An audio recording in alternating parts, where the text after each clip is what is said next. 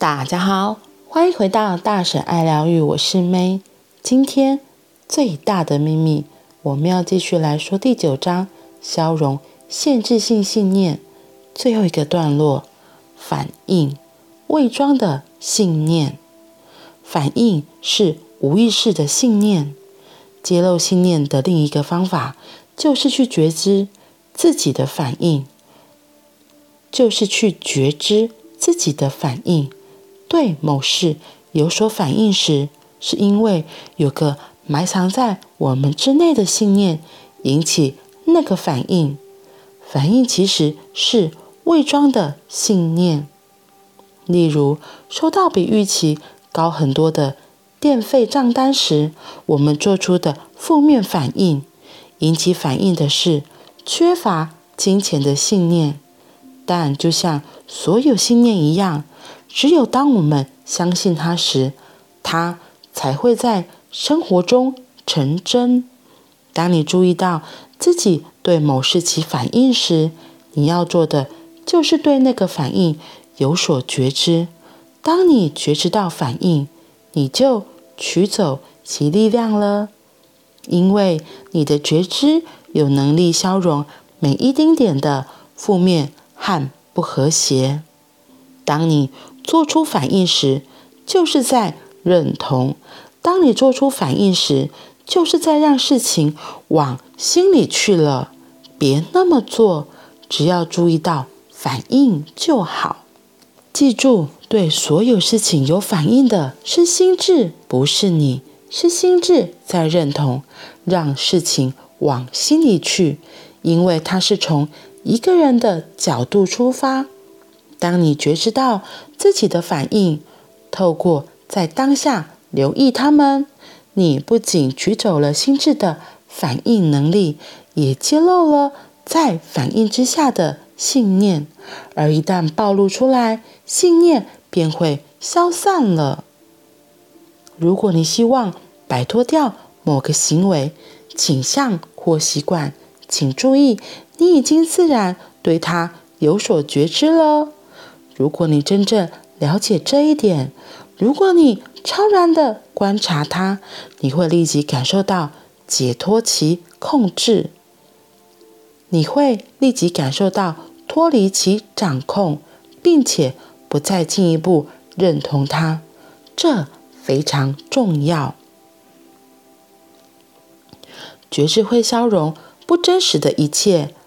每当当每个信念一一消散，你会在身体上感受到不同，你会觉得更轻盈，你会在心理健康上感受到不同，你会觉得更快乐，你会看到自己的人生有所不同。人生变得真正不费力而神奇。无论你需要什么，想要什么，似乎就这么落入你手中。我想要分享莱斯特·雷文森不可思议的故事的另一部分。如果你还记得，莱斯特三个月之内就开悟了，同时治疗了身体的多种疾病。在此之前，他四十岁，有严重的心脏问题，被医生宣判死刑。医生说，莱斯特随时可能会死，他们无能为力。莱斯特回家了，头几天被死亡吓坏了。接着他决定，如果他即将死去，那么他至少要反思自己的人生，弄清楚他为什么很少感到快乐。这开始了莱斯特在短短三个月内消除他体内每一个信念及被压抑的负面情绪的过程。随着所有负面性都从他身体消失，心脏的状况自行解决了。莱斯特又活了四十年，活在完美的健康状态和持续的喜悦中。更重要的是，因为消除了所有信念和被压抑的情绪，莱斯特发现了真正的自己。而现在你知道他是怎么做到的喽。今天说到反应，伪装的信念，反应是无意识的信念。这个真的还蛮多例子可以举的，比如说有一个人他在路上随便讲一句话。有人听了，A 听了可能觉得哦没什么啊，B 听了可能就暴跳如雷。对，所以为什么你会暴跳如雷？那 A 又会没有什么反应呢？其实之前我有提过，这就是你可能对这个这样的一句话，你有一些创伤，你才会有反应。就是这个东西在你身上曾经有发生过什么样子的状态，所以你。就像你的潜意识就已经被埋了一个东西埋在那里，所以当这个话一说出来，你一听到，立刻就按到你身上的开关按钮，那个伤痛，所以你就立刻起反应。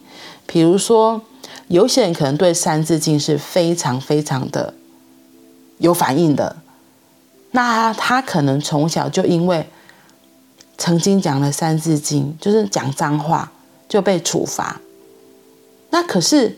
有一个人，他可能在他们家，那个《三字经》那个脏话，就只是一个口头禅，那反应就很不一样嘛。比如说，我记得我之前曾经有一，我之之前，我记得我在念书的时候，那时候就是有一个学姐很爱讲“马的马的”，那是马“的”其实是不太好听的话。可是，就是对那个学姐来说，这只是一个口头禅，他们在家都常常这样讲。可是对我来说，可能就觉得，嗯，这是不好听的话。因为小时候我们家还是管很严，就是不太能够骂脏话。重点是我的父母其实也不太会讲脏话，所以我们从小就知道，嗯，脏话不要乱讲，因为学校老师会觉得这是不好的，可能讲了就会被。同学讲了脏话就会被处罚，所以你就知道哦，所以说脏话是不好的，你就知道。对，然后我印象很深，就是那个马的马的。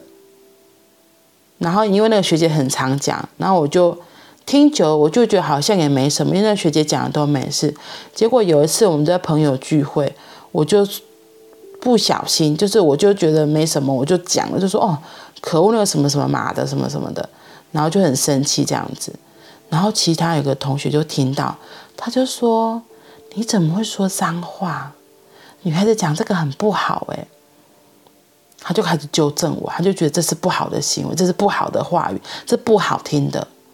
对，所以他就对这个东西起了反应，他就来告诉我，提醒我，觉得这是很不好的，叫我不要这样讲。类似那看山小啊，这个东西也是，有人就会觉得看山小。我想起来了，就是常常有一句话，有一个例子，还有另外一个例子，就是我们很常听到的“说者无心，听者有意”。这个“听者有意”也是一样，就是在说也是这个信念。为什么你对这件事情会起的反应？说者他只是觉得没有，我没有特别说什么，可听了就觉得没有，我觉得你在挑衅我。我刚刚想到一个很特别的例子。说者无心，听者有意。那一天我看到分我朋友分享这个例子给我的时候，我其实有点吓一跳，因为这也是我口头禅会讲的话，就是比如说我们如果跟朋友啊，或是跟伙伴，或是公事上的往来，然后有一些状况，那工作完成的时候，或是一个阶段之后，我可能就会习惯性说哦，就是谢谢对方，然后说您辛苦了。然后我这个朋友居然对。您辛苦了这句话非常有情绪，他就回应那个他的伙伴说：“你为什么要这样回我？您辛苦了。”他觉得“您辛苦了”是上对下的关系在说的。他说：“你只要说谢谢就好了。”那他就这样跟他说：“他说。”您辛苦了，在他的观念、他的信念里，觉得这是上对下。可是他就跟他跟那个伙伴说：“我们两个是平行的关系，所以你这样跟我说您辛苦了，我会觉得我是矮你一截，然后所以我很不舒服。”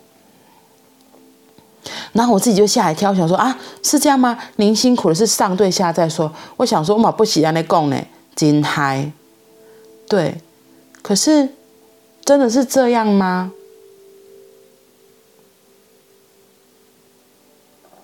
您辛苦了，真的是上对下，或是下对上，或是平行的？我觉得就是看当下那个态度语气吧，看你怎么说。只是我这个朋友，他就对于这几个字是非常有反应的。我觉得或许是他觉得在跟伙伴之间，有时候就是因为他是一个比较直来直往的人，他觉得你就是有什么说什么，然后不需要假惺惺，所以他觉得在这个您辛苦的这个位置上，可能有除了上对下，还有就是可能太过了吧，他就觉得这就是公事啊，所以。我们就是一起把公事完成，就只要说谢谢就好了。或许是这个朋友他的背景，他其实一直以来都很怕被看小，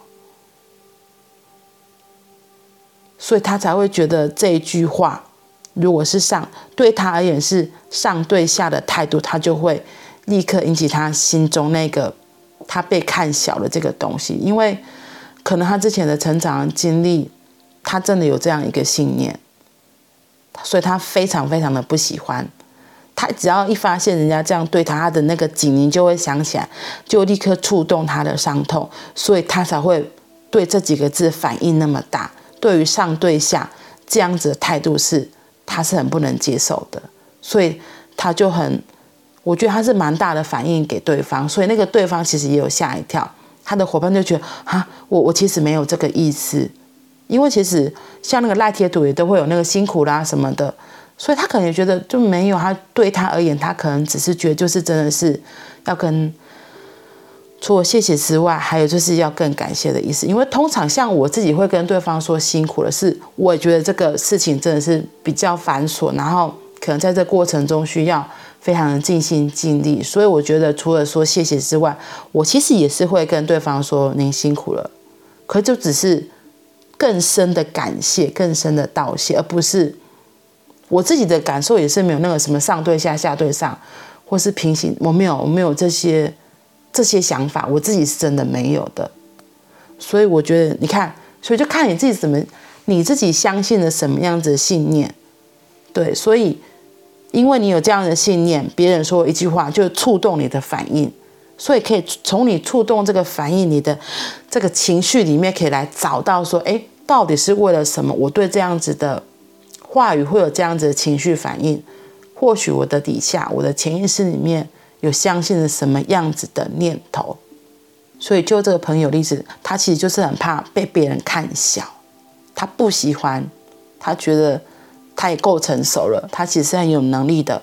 我们是平起平坐的，你不需要对我的态度是上对下这样子的感受，所以这是他自己的一个信念，所以才会有这样子的反应。所以，当如果别人说了一句话或一个状态、一个情况发生，你很有感觉，你觉得很不舒服，你很有反应，那就是一个机会来看看自己的心里头到底藏了什么样子的信念，才会有。这样子的情绪感受出来，嗯，所以他最后结论才会很可爱的说：“那现在你知道他是怎么做到的了？就是透过一次一次的厘清，一直放掉、放掉、消融自己的那些信念，让自己可以越来越轻、越来越干净、越来越靠近自己。”进而可以做真正的自己。好啦，那我们今天就先到这里喽，我们明天见，拜拜。